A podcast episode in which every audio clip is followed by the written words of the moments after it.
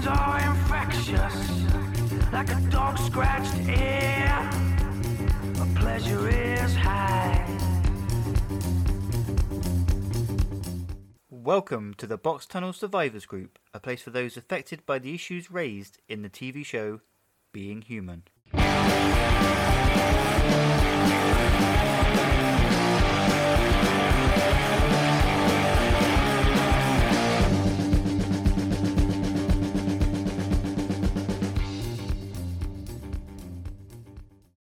The first rule of book club is we talk about the books in book club because it'd be a bit of a rubbish book club if we didn't talk about the books. Welcome to the podcast. Coming up very shortly is my chat with Simon Guerrier, and he wrote the first book in the trio of novels that came out to coincide with series two of Being Human. They start with The Road, followed by Chasers by Mark Michalowski, and then Bad Blood by James Goss. These books are set between episodes 2 and episodes 3 of series 2. Simon is a prolific writer. He's done a fair few novels. He's done a lot of work for Big Finish, the Doctor Who audiobooks. Following that, I will have a chat with Lily, who is a Being Human fan, and we will run through quickly the rest of the books as well. Here is my chat with Simon. It is a pleasure to welcome to the podcast Simon, who Hello. w- welcome along, who obviously wrote the first in the three books of the Being Human novels. Um, before we get to the main bulk of the questions, this podcast always starts off with a two couple of basic questions. The first one is, how would you identify yourself as a vampire, a werewolf, or a ghost? Oh, I think depending what mood I'm in, I'm all three because I contain multitudes. Um, but if you asked anybody else, they'd probably say werewolf. I'm a bit scruffy, and I'm always hungry, um, and I've always spilt something down myself that I can't identify. It's stag. Um, it's so- a bit stag. yeah, so so Team George, George. basically. That's where I am. And if you died today, what do you think your unfinished business would be? The all the things I'm late writing. I'd have to I'd have to finish the book that I'm I've been working on for years. That would be it. So, how many books do you think you've written? Because there's a lot. Oh, um, so it's six novels. That one's easy. Then I've got my name on the cover of maybe 20 more, whether that's as an editor or the writer or the co writer. And then there's a whole bunch of stuff that I don't have my name on the cover for, so I'm not quite sure. Um, my mum asked me this question a couple of years ago, and I set up a website for myself. I thought you were going to say you set up a Just- website for your mum. Uh, yeah, well, effectively I did because I set up the website literally so I could list the books and then give her a number. Um, but uh, yeah, it's and I've done some more. I've got five books out this year, so uh, yeah, I do I do do a lot of typing. And you also contribute to audio audio um, stories as well. Yeah, yeah. So I've written and produced and script edited for a company called Big Finish for 20 years now. So I've done loads for them. Uh, and I've also made uh, programs for Radio 4 and Radio 3. Um, and, you know, typing for anybody, really. Um, um, you know, that's that, I'm not really very good at anything else. So typing is kind so of what I do. is- you're basically doing your dream job essentially. Yeah, yeah. This is the job that I wanted to do as when I was a kid. Um, I wanted to be a writer or an astronaut or a pop star, and uh, this was the easiest one. Because you can sit down. Yeah, yeah, yeah. And it's just make it up, you know, or, or go and go and look something up and then explain it. That's that's quite a lot of So, what I do. what is it that initially sparked your interest back in science fiction when you were a child? It's going to be Doctor Who, isn't it? Yeah, yeah, I think so. I think Doctor Who was the first thing, but I was interested, you know. But I love Star Wars, um, so I was five Yeah. or six and got taken to a double bill of Star Wars and The Empire Strikes Back, which must have been in 1982, and I've not really looked back since then.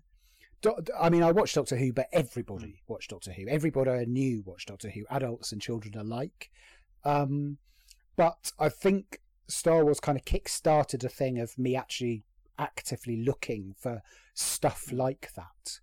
Um, so whether that was books or comics or um, films, uh, and I had elder brothers and kids at school who'd recommend stuff. So um, I just, you know, I kind of fell into it really. Um, and it was then in my teens that I realised there were ways into it that you could write stuff, you could send stuff off to people.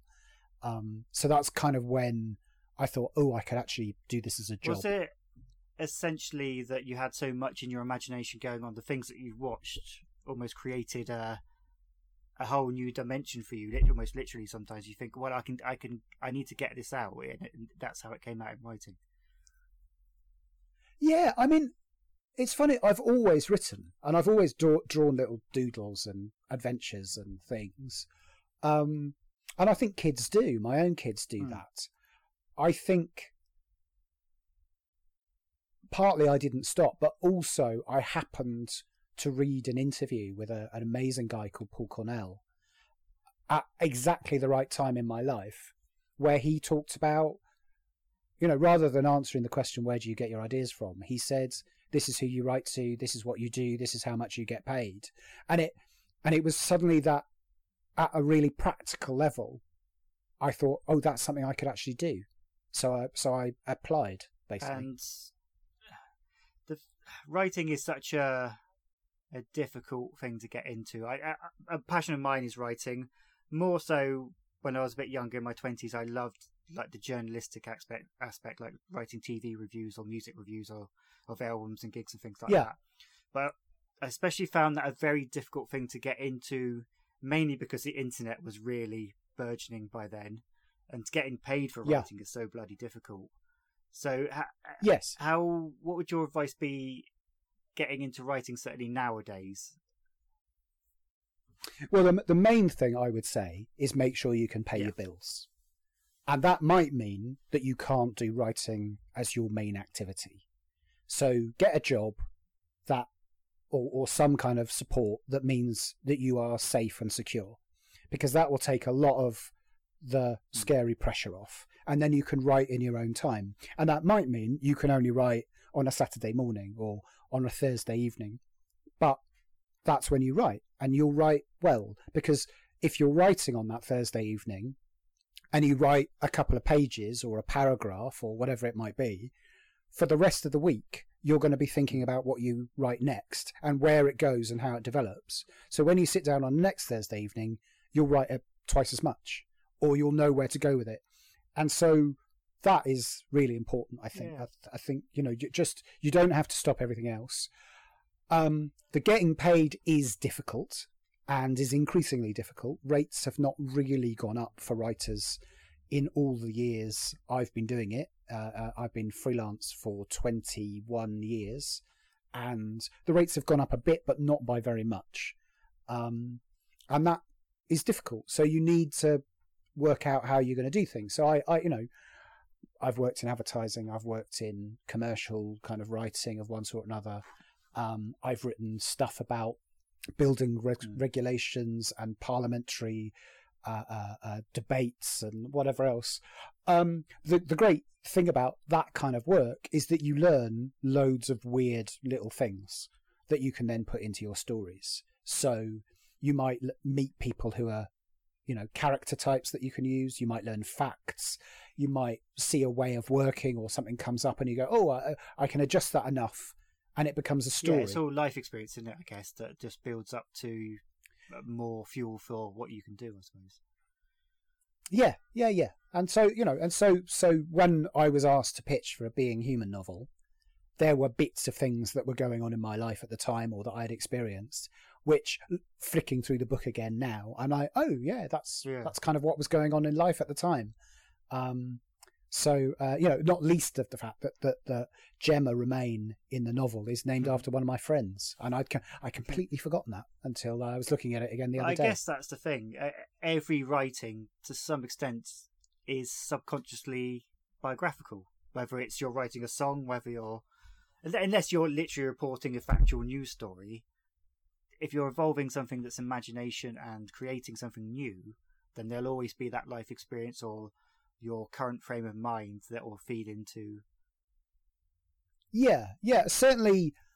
I don't think it's as much as going, oh, what I've done is I've, you know, I've written my life into this. But you certainly put something of yourself into it. And the thing I'm really conscious of now, with quite a body of work behind me, is that I can look at stuff that I was doing 10, 15 years ago. And even though I've not just copied, you know, it's not a diary, but it it's kind of revealing about what I was thinking about and anxious about and where my kind of heart was in things.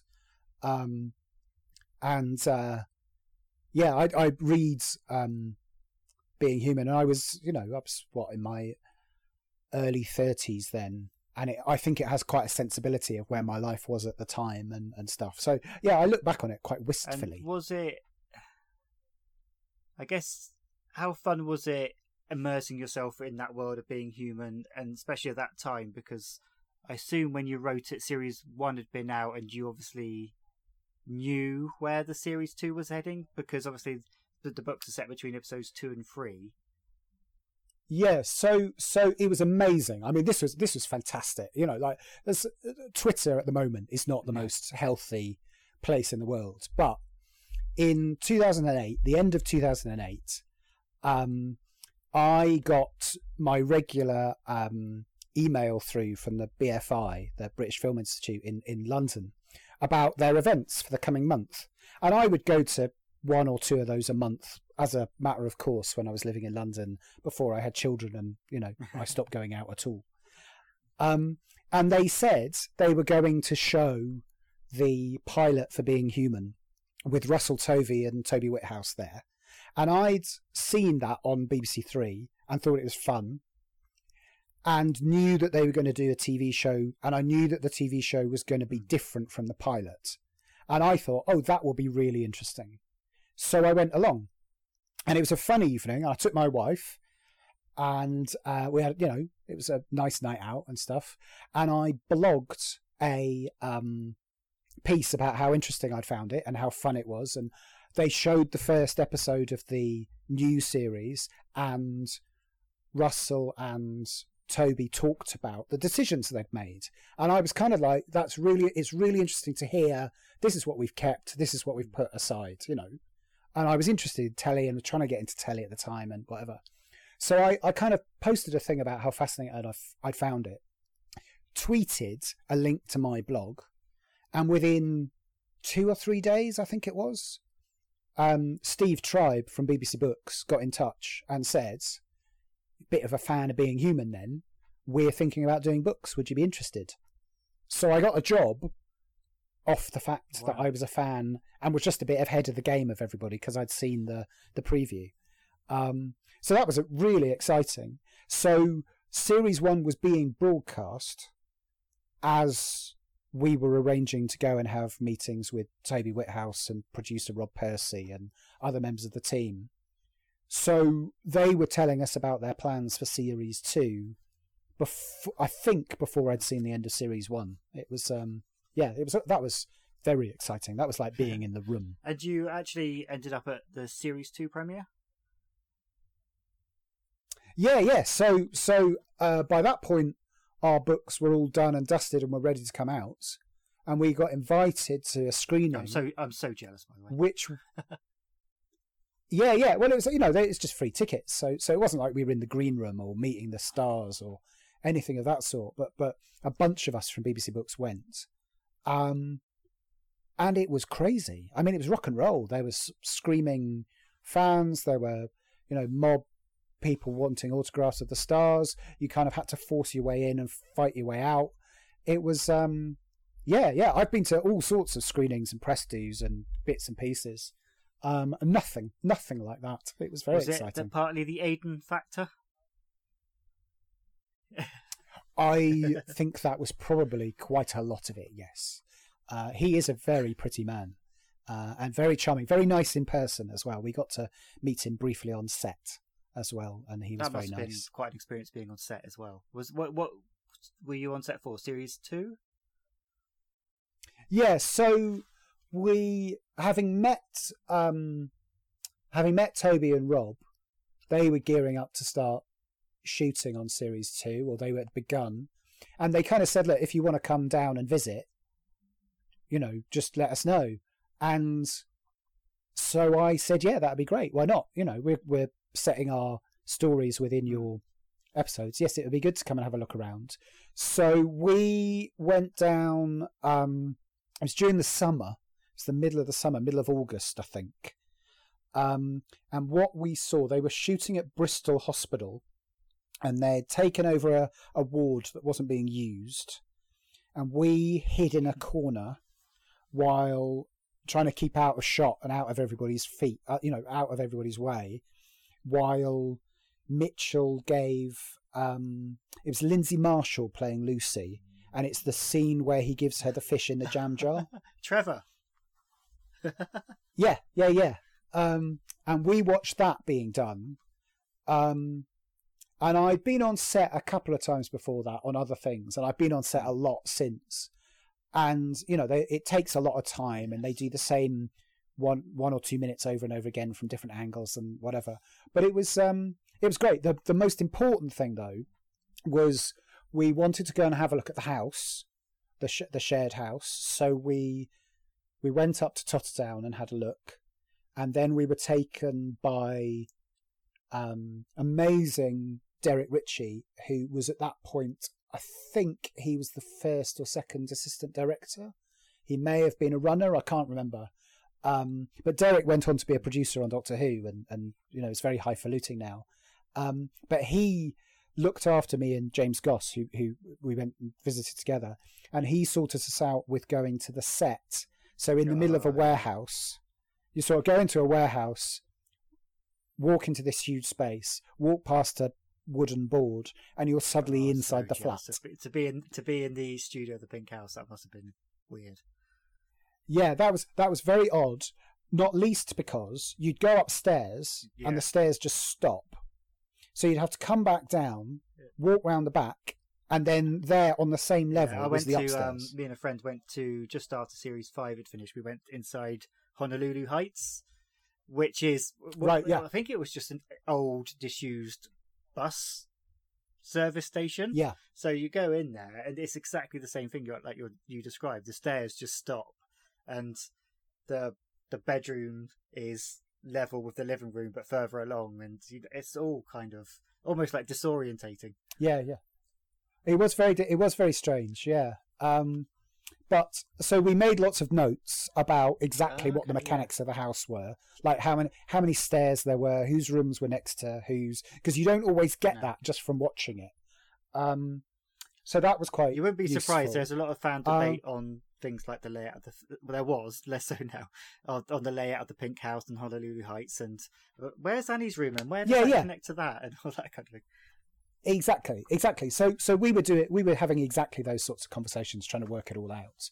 Um, and I, I don't know if it's true on Being Human, but it's certainly true on other shows I've worked on. That the reason you can't always work it out is because the sets change, because they'll take walls out and bits of things Hmm. to fit the cameras in, so that the you've kind of got a house that changes shape as it's whatever. I am not sure that Being Human was like that, but but um, yeah. So we wandered around there. We went to we went to the cemetery because they were filming there. So we just got some mechanics of that so that we could work that out. With there were some other bits and pieces going on. I think, I think that's right. But yeah, they were they could not have been nicer and more accommodating, letting us wander about and ask questions and stuff. It was really fun. That was really fun. Yeah, that's. I, think to a lot of people, filming would be incredibly boring. But I've seen a bit of filming of Being Human. I've seen No Offence because I did a bit of a press day for No Offence, and something else I saw. Yeah. Can't, oh, Broadchurch, a bit of Broadchurch series too. And for a lot of people, that would Okay. be incredibly boring. Once they see, like, oh, there's David Tennant or whatever, after 10 minutes they go, well, nothing's really happening. But to me, I was fascinated by the mechanics of it and the and the way they change shots sometimes, way they rehearse, and then how long it sometimes how long it takes. And I just found Yeah, all yeah. that behind the scenes stuff really interesting. If you're working on it in any capacity, Yeah, oh yeah. you're busy. Yeah. So it so it's exhausted. You know, you really put the hours in, even observing, because you're taking notes and trying to spot everything and be hyper vigilant And everything going things on. like co- continuity and everyone's got to be on their guard to make sure everything translates to the screen. Otherwise, Yeah. if you're if you're slacking, then it doesn't come across well, does it? Yeah, yeah. But gen- generally, I mean, my, my experience of being on sets is generally that people are uh, extremely talented and professional, and you kind of watch in awe as all of these people who are very practical, which is not something I'm famous for being good at, um, kind of get on with being very good at things. And um, I, uh, you know, I've seen them deal with issues on set or issues with the location, and things just get sorted out very, very quickly. Um, I find, you know, I, I'm constantly uh, in awe of that kind of uh, ability. Um, and I did find it very fascinating, and, and obviously was just kind of s- trying to soak up as much as I could that I could Yeah. throw into the So, in terms of something like fan fiction, more increasingly, maybe not so much now, maybe about 10 years ago in prime Tumblr time, got a bit of stick. And I never understood that because, firstly, aren't all writers to some extent fan fiction? If, if you're writing about something else that already exists, there's an element of the the genesis of a fan fiction there because when you're writing about Mitchell, George, or Annie, you're surely visualizing them and what you've seen on the screen. So you're so I Yeah, I, yeah, I can yeah, see yeah, in all, all three of the books.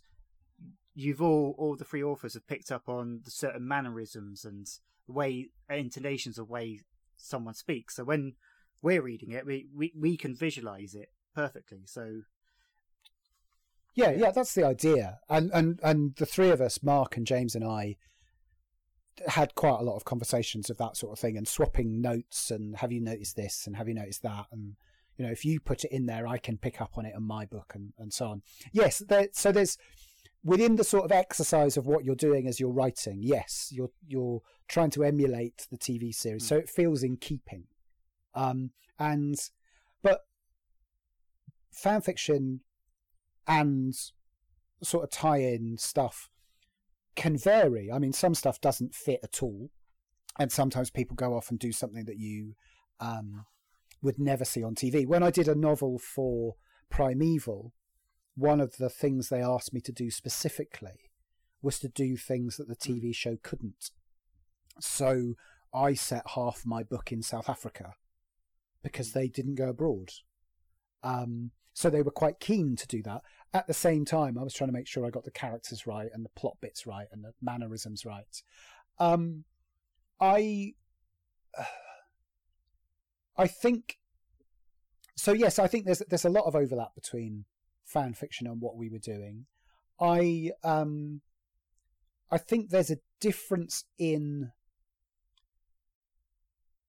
in that I wasn't just I, I, I, you know, I don't mean to, to I, I don't mean anything negative towards fan fiction at all, because some of it is really, really good and very enjoyable, and I, and you know, and, and, and I don't mean any kind of derogatory thing at all, but but you write it for yourself Yes, or for true, your yeah. group of friends, and when you're writing professionally, you have an editor and a publisher and a team who kind of tell you what they want.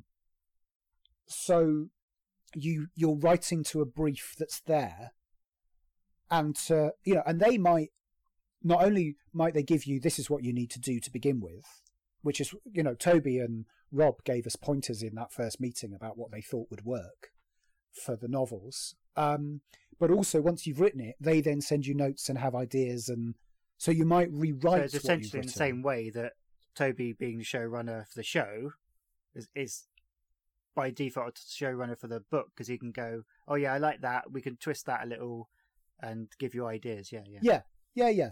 And, uh, uh, but also, he might not know Yeah. until he sees it Yeah. what he does and doesn't like. So, so it just that kind of editorial process makes what we were doing a bit different because you're writing to order rather than, you know, I would put in stuff for my own entertainment, which is a very fan fictiony thing to do. But I might get asked to take them out or to tweak them or whatever, which which I know that there is some fan fiction that's edited by other people and, and so on, but that that I think is where I would suggest it is different. But but you know, fan fiction isn't No, really no, my area. So, Um, what so I meant by the fan fiction thing, I think, is I know what you three were doing for the Being Human books wasn't fan fiction, but I think there's an element in there in the sense that obviously fans have that same experience of the TV show, and they can go, "Well, I think Mitchell would do this. I think," and like you say, they they'll they'll write it for themselves and their small their small group of friends. Whereas, I I think it probably gets a bit too slagged off. Some could be some is dreadful. I've read some that is absolutely dreadful, but it's it's a good source of creativity and it's a good way of uh, getting people into writing. That yeah, yeah, and and I, you know, pit fans. I think fandom as a whole is about you know watching a television show Yeah. is a passive experience, but fandom is about participation, and you might participate by writing your own stories. You might write reviews. You might debate it, whether that's with friends in person or online. You might dress up. You might, you know, all, all of those kind of things, do a or bloody make things. You might do a podcast. Yeah, yeah. You know, if if all of those things fail, you podcast is uh, the, the the dishonourable last resort. Yeah, exactly. Um, but all of those ways to participate, I, I, you know, I don't want I don't want Mm. to suggest that I, I that I think any of these are invalid or, or whatever. And and if you enjoy Yeah. them, then do them. I, I don't I don't see. I think. Um, and and you might write something that's to sort of scratch an itch. I want to do this character wasn't appreciated, or or I feel this take hasn't been done, and and you know that's good because it's a way of exploring these things. Um, I I hope that what my book reads like is good fan fiction that it kind of satisfies that that craving for for more of these for more of these people uh, these characters that we love. Um, so yeah so so I kind of see myself in the same um, uh, in terms of what I'm trying to do as I'm sat typing I think the sensibilities are similar. I just think the kind of framing absolutely, of what we're doing Yeah. is slightly different Um, you kind of touched on this earlier, but is it a different approach to write for something that is already established, like being human or Doctor Who or Primeval, like you just mentioned? Because their voices are so well formed already. Is it more liberating, or are there limitations? Uh, it's a bit of both. So it gives you a starting point, Mm. is the thing. And you can, I think a lot of writing is you kind of have to find the voice of what you're writing, um, the sort of tone of it. So I often, when I'm writing something, I have a lot of false starts until I kind of get this is how it should feel. And with a TV show, you know what that is, and you know the kind of pace of it, and the sense of humour of it, and the kind of the structures of it. So one of the things that, that Toby and Rob told us at that first meeting was they said what they found worked for being human was to make make each episode about somebody else Hmm. coming into the orbit of the main characters and their story being the story of the week. And so that's what James, Mark, and I did. We we each came up with a character who we could tell a story around. Yeah, I, there, there's always been that Um, element of whether it's a supernatural element or a human coming into the house or to the workplace, and yeah, that the even though every series has an arc, like the books ultimately had an arc, it still focuses on, like you say, the story of the week. So so what what then I was looking for was who can I bring in who will disrupt these three people? That's what you want. Do you want a, a bit of chaos, a bit of a pebble thrown into a pond? Um and and then I was kind of like, you know, they've had somebody turn up at the door who's violent or difficult or whatever. What if they have somebody who turns up at the door who is nice and who you know threatens to break them up break up their group because they have a rapport with one of them. That that's kind of where I started. So immediately you're like, I've got a hook for something. And there was a constant unease between Um, all three of them about how they felt about her as well. So yeah, exactly. That's that's exactly what I was thinking, um, and um, and that came from um, things that were going on in my life. Basically, there was a a group that I knew, and one of those people started seeing somebody, and the rest of the group Mm. didn't like it. And I don't, you know, and, and that kind of group dynamic that I had observed from afar, I just thought was a, a place to begin. You know, there you've got these three very close friends who've been through a lot already, and you could just sort of tease at that. Um, and that would take you somewhere interesting. That was that's kind of where I began. Yeah, So in a novel, you can have more time to explore different avenues. What is it? Yeah. That was the fun part of building on the being human world. What details did you enjoy filtering the novel with? I think that, so. Another thing that Toby and Rob were quite keen on was that we kept things as real as possible. They didn't want. I I, I vaguely remember in the meeting that we had, somebody said, because you know Buffy had not been on that long before, and we'd all watched Buffy, and the thing was that Buffy had by the end of the the run had become a bit of a superhero, and everybody knew who she was and what her powers were, and you know, where people would kind of roll their eyes at crazy things happening in their neighborhood and monsters and whatever. And I think the feeling was not to to resist that for as long as possible. So, and actually, all all of the sort of comedy and emotional stuff came out of things that were very real and very relatable. So part of the fun was finding quite ordinary, mundane stuff to put our characters in, where they would be fish out of water and awkward, and it would be difficult. And you know, I'm a vampire, and here I am washing my socks. That that kind of stuff, um, and that was really fun to do. You know, really. Um, so all the kind of things that you work with somebody who's annoying. You have to. How do you accommodate that? You can't just, kill destroy them. them. Yeah, yeah. You know that that was kind of the stuff that was really that was that yeah, was quite fun to I do. I was going to say that. I Um, think a lot of what you explored in the book is the workplace area, and not and not the workplace area Yeah. of Herrick coming in, and, or you know, it, a vampire coming in and trying to feast on a body. It's more the the interactions they have with people who work there, and Yeah, yeah. And so so I was saying how much I you know I'd, I'd worked in things from my own life. I was freelancing at the time for various companies doing office work of one sort or another. And when you freelance, you're a bit of an outsider because you're never there for very long. So you just kind of people watch all the time and just pick up, you know, the f- people flirting over the photocopier or uh, the disagreements about who replaces the empty water on the water cooler. Um, or all the politics of, of how you pay for tea bags or who does the washing up. You know, all of those things you kind of pick up because you work for three or four different places in quick succession and they've all got different systems for managing that kind of stuff. So you kind of you kind of soak that up as a freelancer. which was the more fun side for you to write? Was it that everyday work politics or the supernatural side of Gemma's story? Well, it was it was fun, kind of just just Yeah. weaving them together, and and you could jump from one to the other. So every time you kind of run out of steam on one bit, you just jump to the other plot. That's a that's kind of a a, a good writer trick.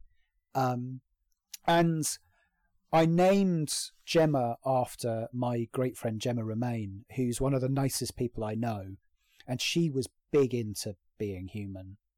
So I thought I'd write a character Brilliant. with her name in it. And then I thought, wouldn't it be funny if I made her a villain and made her whatever? Because she's such a nice person. And then once Gemma got wind of what I was doing, because I did talk to her about it and made sure she was okay with that, um, she suggested. Actually, as I was talking about the kind of life I thought she should have, Gemma suggested some stuff.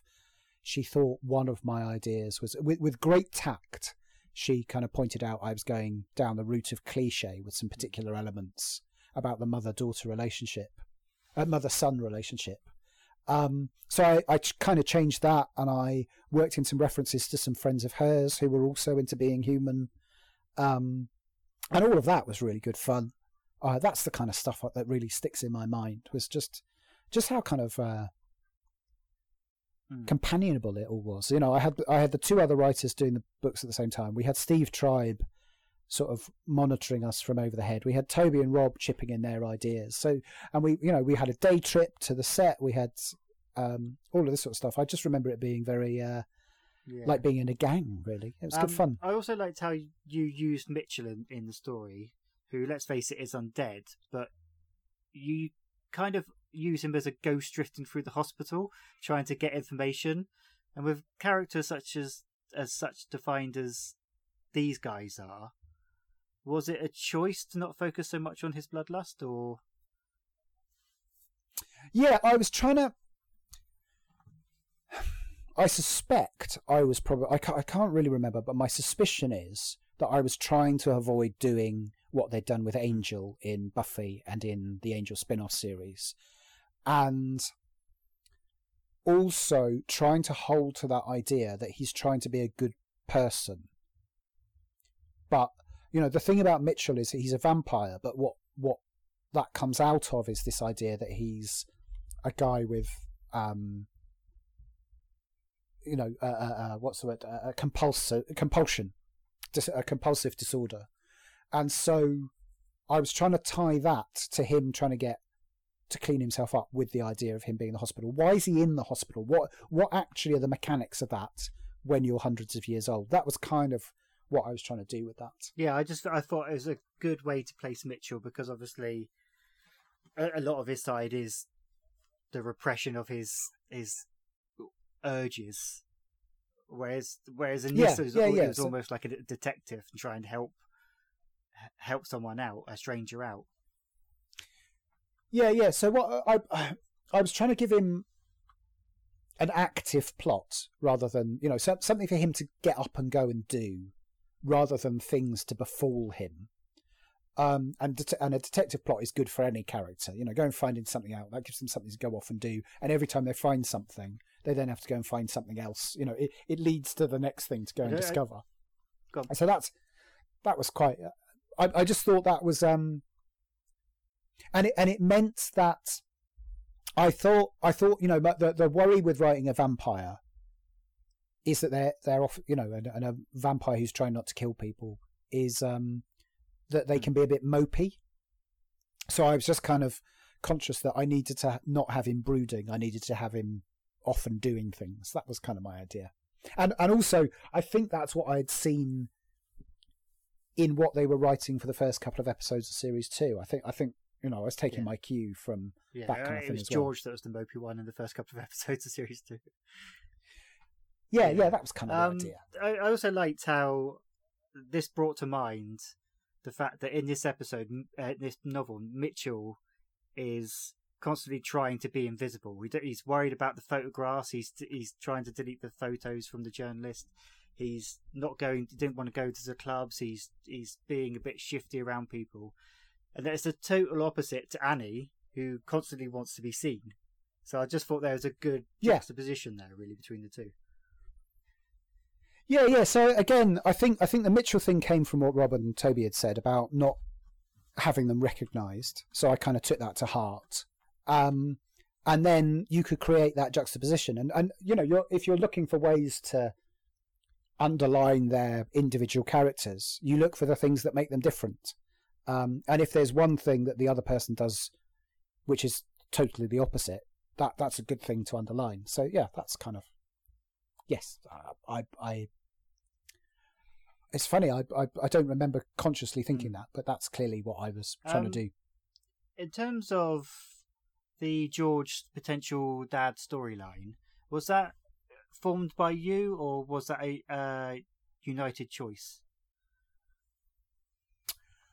That came. It certainly wasn't me. It was worked out by Mark and James, and there was stuff in the news at the time about gay parents and surrogacy and everything else that was going on. And Mark and James developed that idea. Um, and I, so going through the emails from the time that I've got, they kind of worked that out between them. And then because I was writing the first one, they kind of I'd said to them, look, tell me what you want to Yeah. set up for your books, and that's kind of what they told me to put in.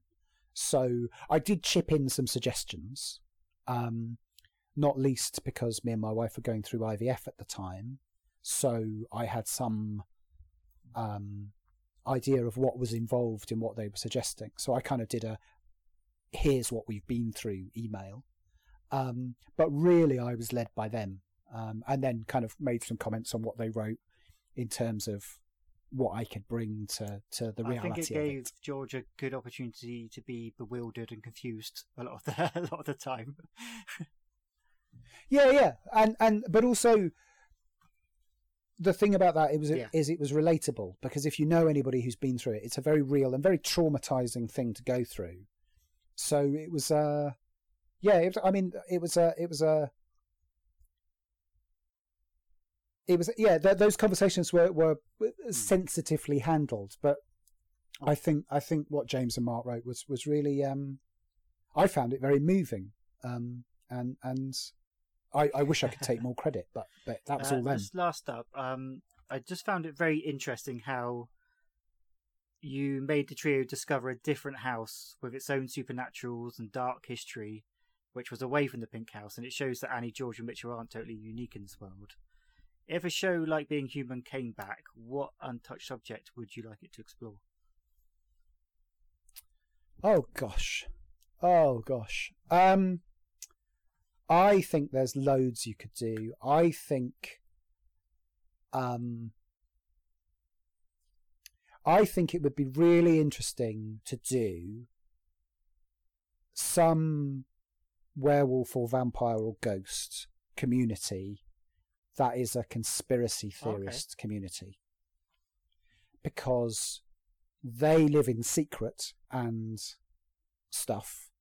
But imagine if they had things about vaccines or about the way elections are run or 5G aerials or whatever, and they were part of a cult of their own. I think you could do something quite with Mm. contemporary resonance about that. I think you could do something about climate. Um, and does the climate change affect them? Does it change? You know, does the hot air mess up your cycle as a werewolf? Does it, you know, does it bring out things in you as a as a vampire because it's warmer? Um, all of those, you know, do do you smell the blood more because everybody's hotter? That kind of stuff would be quite interesting. Um, and also that you can see the extinction of the human species. Um, so, do you intervene? Uh, do you dare to allow yourself to be shown so that you can intervene? That kind of stuff would be interesting to explore. But yeah, really, what you're looking for is anything grounded in the real world that has a kind of uh, emotive effect Yeah. on the reader. That, that's that, or the or the viewer if you were doing it on TV. Um, that's where that's that's where the drama comes from. So um, yeah, yeah, and and also things like because it's been so long since Being Human was on. You know, have they all moved on? Have they got kids? Have they got lives? Have they got you know what are they doing in ordinary life that is difficult um, that that puts stress on them as uh, as ordinary people, let alone the Well, that's what I found stuff. interesting with the whole storyline of the the road. Essentially, you know, the houses being brought down because there was an element of time moving on, and those the ghosts were stuck. But there's a couple of references in there while time Yeah. moves on, and what happens to if these don't get discovered. What you know, and how many stories have a sad ending, and how many stories of these, if they hadn't been discovered, would how long would they have gone like that? The the fascinating thing about that for me is I named my book The Road after the 1963 Okay. play, TV play by Nigel Kneale. Um, and Nigel Kneale did Quatermass and 1984 and stuff. And The Road is one of his lost plays that I knew because I'd been told by people was really spooky and strange and was a ghost story about a road being built.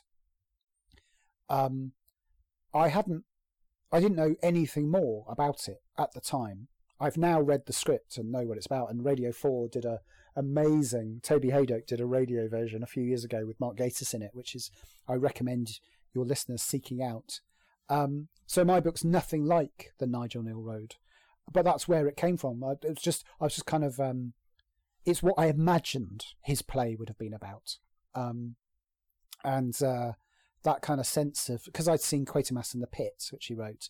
That sense and and uh, what else was the other thing that he wrote the the Stone Tape, which is the idea of memories and ghosts being kind of absorbed in the buildings. Wow. Um, so so that that, that that basically it's called the Stone Tape because the stone of an old building mm. acts like the electromag- the electronic tape that you would record sound on, and it records impressions and memories that you can then play back. Um, and those are the kinds of things I was thinking about. Um, and just to, just to try and give some weight and depth to the ghost bits of it. Um, and uh, and actually, I think I was drawing on a pitch I'd done for a TV show um, in about 2005, 2006 about a ghost living in a house that since she's died has been converted okay. into flats. So she haunts three nice. different families. Um, and and basically what she tries to do is sort out their problems for them, even though mm. she hmm. can't, they can't see her. Um, and it didn't really work out. But I think I think those were the kind of things I was trying to oh, draw. Brilliant! On. I think it really does come across in the book because it it, it it made me visualize, you know, the past and what trauma they'd been through and the the the lives that go on in different buildings. Yeah, yeah. Well, you know, I'm a histo- historian by training, so that's kind of my uh, it's kind of my beef. uh, thank you very much for that, Simon. Oh, my great pleasure. One last thing, I think you will be able to sell it much better than me. You've got a book coming out in the autumn. Uh, yeah, so I've actually got five books coming out uh, later this year. All right. Um, well, you know, it's just that sometimes it's kind of feast or famine in this game, um, but also by you know the way that different schedules have worked out, they're all coming out more or less together. Um, so I've got a, a, a, bunch of Doctor Who things coming out in um, relation to the 60th anniversary of Doctor Who. Um, some titles from BBC Books, a, a deep dive into The Edge of Destruction, which is a story from 1964, and the thing that I am working on at the moment, which is a biography of David Whitaker, who was the first script editor of Doctor Who, or the first story editor of Doctor Who, who whose life people don't really know very much about. I certainly didn't when I began this, um, and it's fascinating, absolutely fascinating, and strange and surprising, uh, and a lot of the things that went on in his life fed into, I think, why Doctor Who was so successful. That's brilliant. So that will be out in around autumn time. Yeah, so uh, Doctor uh, David Whitaker in an exciting adventure with television will be out from Ten Acre in October. Thank you very much for that. My great pleasure. Thank you for letting me plug it. Once again, many thanks to Simon for coming on the podcast. I really loved that chat and it was interesting getting behind the scenes, really, just in terms of what was going through his mind and the processes involved. Now for my quick chat with Box Tunnel Pod newbie, Lily, as we chat about the books as a trio. And welcome to another newbie on the podcast, Lily Golding. Welcome, welcome to the pod. Hi, great to be here. I know you from some Being Human trips from about 10, 11 years ago, and I remember there was a, there was a time that we were waiting for everyone else to turn up from wherever they were coming from, and you you were like, "Come on, let's go to the library, uh, the library, the bookstore." That's what it was. and I was like, "All right, okay, bookstore." And anyway, we ended up in the corner of the bookstore. You at a table, just like talking to me about uh, half an hour or an hour, like literally about your passion for books. And you you still got it, haven't you? Yeah, and uh, I run a blog, The Whispering of the Pages. Yeah. As well. What is it about books that is that holds a special place in your heart? Is it the the the freedom of the imagination? Yeah, I mean it's just it's stories in general. So I do like TV and stuff. Obviously, I like TV because I'm on a Being Human podcast. but um, yeah, so it's it's stories in general. Um, books give me a lot of of freedom freedom to like imagine things the way I want. So when did you first get into being human? Then was it right from the start? It was yeah, it was. Uh, I think it was a couple of days before the fourth episode aired on Okay. BBC Three Yeah. at the very beginning. Um, I found it on iPlayer and uh, started watching. and fell in love. And what was it that that grabbed your imagination? I relate a lot to the characters, um, especially Annie.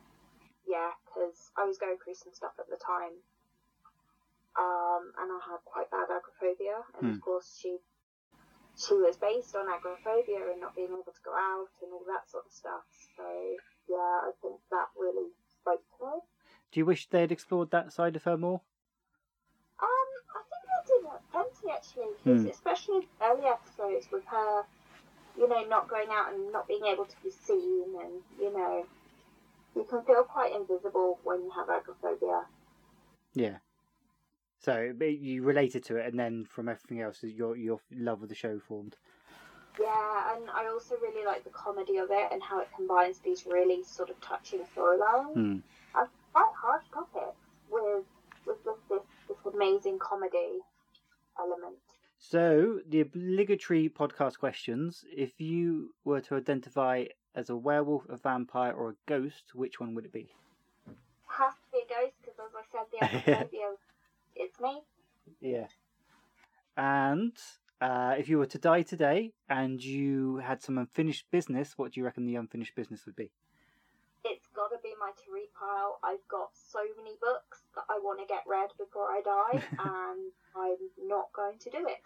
I, I hate to tell you, the books won't stop. I know, I know. It's it's a nightmare. It really is. All right, we will step into the first book of the trio, which is called The Road.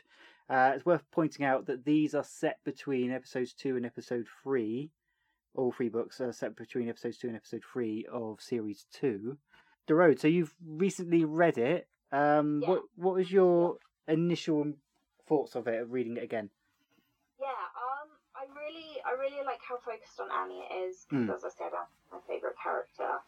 Um, I felt it was maybe a little too suicide based. That kind of was a bit, you know, out of nowhere for me. But um, I really liked the characters. Obviously, I liked Annie, Mitchell, and George, but I also liked the characters that were introduced from the book. Um, I also, I have to say, I audioed it, and uh, it was read by Lenora Crichlow Yeah. and she did a wonderful job with it.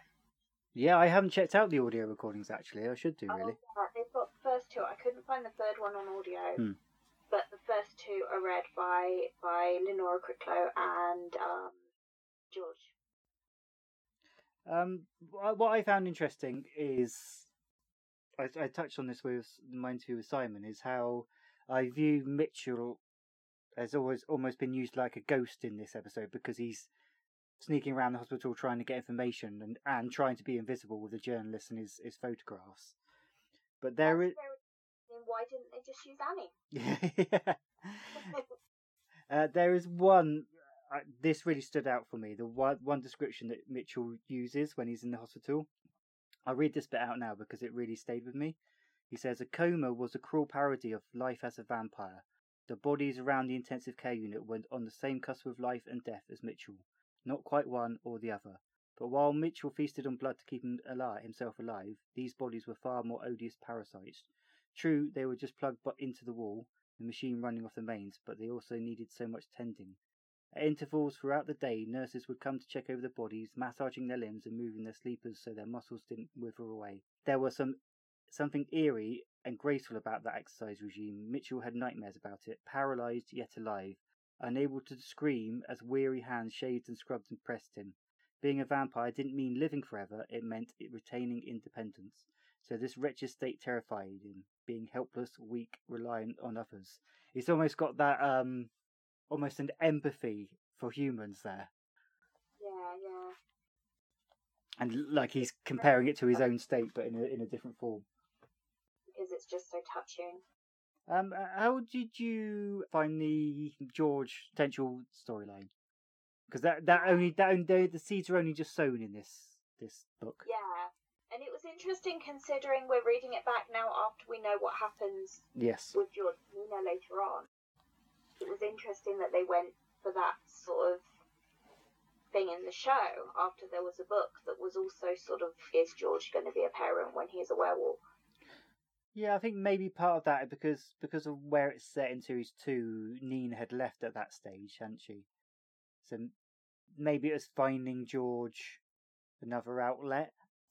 Yeah, I think yeah, probably because and it's it's a really human storyline as well, Hmm. which is is great for because um because you can get a bit bored of just George turning into a werewolf every full moon, Hmm. and have just a very human storyline to contrast that with.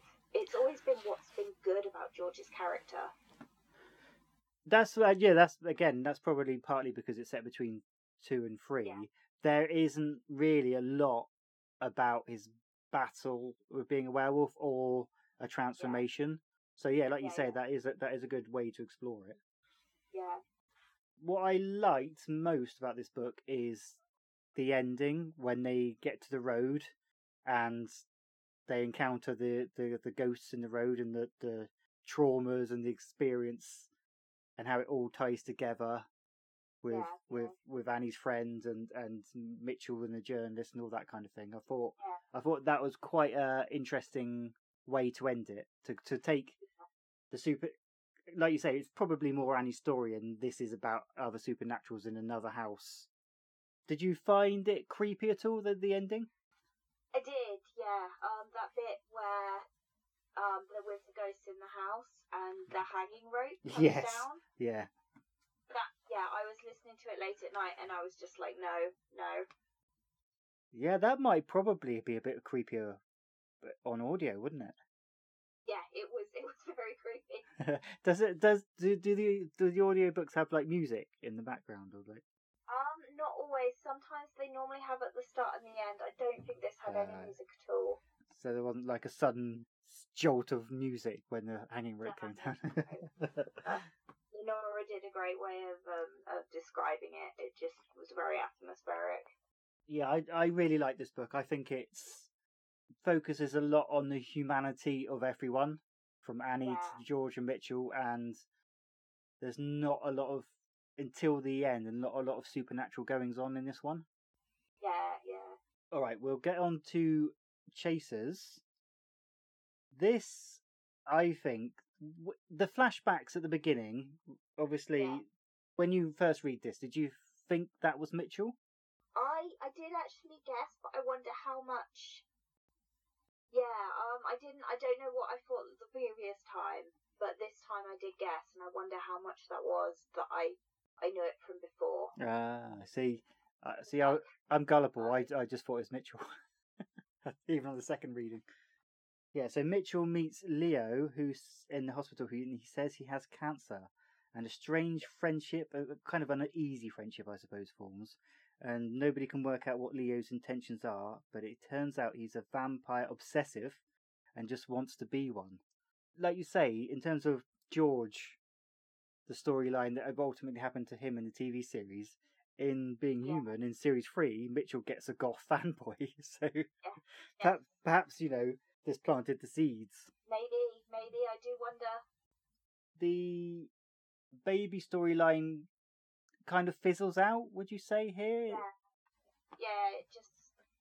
I wasn't really that into. I was more into the Leo stuff in that book Yeah, yeah, yeah. because the baby. It seemed like it would never be able to go anywhere because how can how could George possibly have a werewolf? It's just not in his character to have a baby Hmm. when it could be a werewolf. And also, again, we- if we're talking about the timeline, if it's between episodes two and three, there just wouldn't be that Yeah. the, the time. It yeah, I think the Leo is is the interesting story because it, the uneasiness and the mystery there. Yes, and um, yeah, it was it was good to see them having again a new friend. Each of these books seems to come with a new friend, Hmm. and uh, it was interesting to see them going out and um, having a good time, and how they managed that with Annie as well was really interesting. Yeah, yeah, because that's not really a side we get from her in the TV show. Okay, and the last one, Bad. Blood. So basically, basically, um, Annie's old friend comes to the house, and she um, she wants to get Annie out of her shell. So she suggests running bingo for the local people at this this sports hall, and so it's all about Annie and Mitchell and George are sort of arranging the the bingo, and it ends up with a load of vampires in a hall doing bingo. It was it was hilarious. It was absolutely yeah. It it didn't take itself seriously Hmm. while still having quite a serious plot underneath. And it was just exactly it was exactly like the show really. It just it was okay to take the mick out of itself and saying, yeah, this is a ridiculous plot, but I can totally, I can totally visualize Annie doing bingo. There's just no, there's no doubt about it. Yeah, so um, that's the one I definitely recommend. But you sort of have to read Chasers, especially Yeah, before, because um, what happens with Leo in Chasers comes up again at the end of Bad Blood. but yeah, in terms of Mitchell's storyline here, Mitchell was sort of just going. I mean, he was sort of going along with Annie's bingo plan and helping, handing out flyers and stuff. But what really comes in is is with the so it wasn't. I don't think it was really a Mitchell storyline. Hmm. I think it was more a vampire storyline. yeah, Because the thing is that the vampires have this this strange smell in the air, and That- they're getting that's it. you know really turned on by this, this yeah. smell.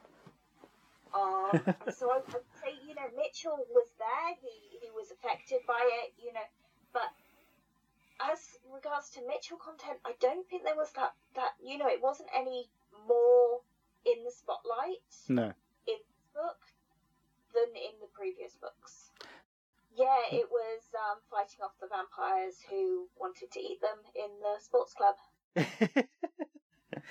Yeah, yeah, they all go to bingo, and um, then at some point, um, I won't tell you why because I want to leave some stuff for the audience at home to read themselves. But um, at one point, all the vampires turn into this insatiable bloodlust, and just they end up locked in bathrooms and store cupboards, and yeah, the vampires all come after them basically. So, would you say uh, these books could easily be classed as canon and fit in with the series two?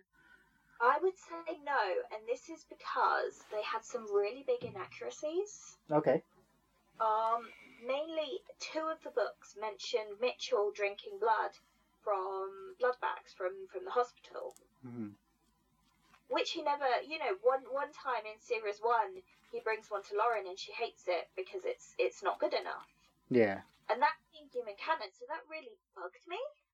There's also uh, there is one moment I think it's in Chasers where they talk about George French for George's friendship group and he says, "Well, George has got Tully," and I'm thinking, no, Yeah. no, he doesn't. there is that. I was a bit like, no, he doesn't.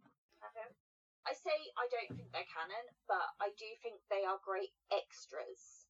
You know, you you don't need to read them to No. be a human fan, but they're great if you want a bit of extra. Yeah, I just I think they're really good to expand the world a little and Yeah. and like you say, just just get that more human side to them, and there there's much more. Mainly because it's a novel, Yeah. and you've got more time to do it, but there's much more interaction between the trio around the house. And I know a lot of people moaned in series two and series three that you know they weren't together as much and they were more fractured. But obviously, you kind of have to do that for a story and for the interest. You, you can't you, you can't just have them around the table. Eight episodes. Yeah. You've yeah. got a lot to fit into that series. Yeah, exactly. So, So Bad Blood is your favourite one. yes. So is there any other supernatural books you're into? I know this. I know the answer to this is yes. Yeah, I, I read all sorts of. Um, I read a lot of fantasy and a, a fair amount of paranormal. Yeah. Um, I'm trying to think of other series that I could recommend that's sort of paranormal, but my mind is honestly blanking. But if you check out my blog, there are some on there. Hey, there, there's a plug. That's that's how a pro does it. it is a plug, yes. Thanks once again to Lily for coming on the podcast. I will put a link to her blog, The Whispering of the Pages, in the show notes. And that concludes this episode. Coming up in a few days' time will be the Series 2 finale, All God's Children. You can find the podcast on Facebook and Instagram as the Box Tunnel Survivors Group, and on Twitter as Box Tunnel Pod, and Tumblr as Box Tunnel Pod. I've had an old account, I couldn't get into it, or Tumblr didn't like it. So I set up a new account on Tumblr, so I'll be a bit more active on Tumblr at Box Tunnel Pod. Like, subscribe on whatever app you are listening on. And until next time, I don't have a book related exit. Until next time, let's close the chapter, close the book on this. See you next time.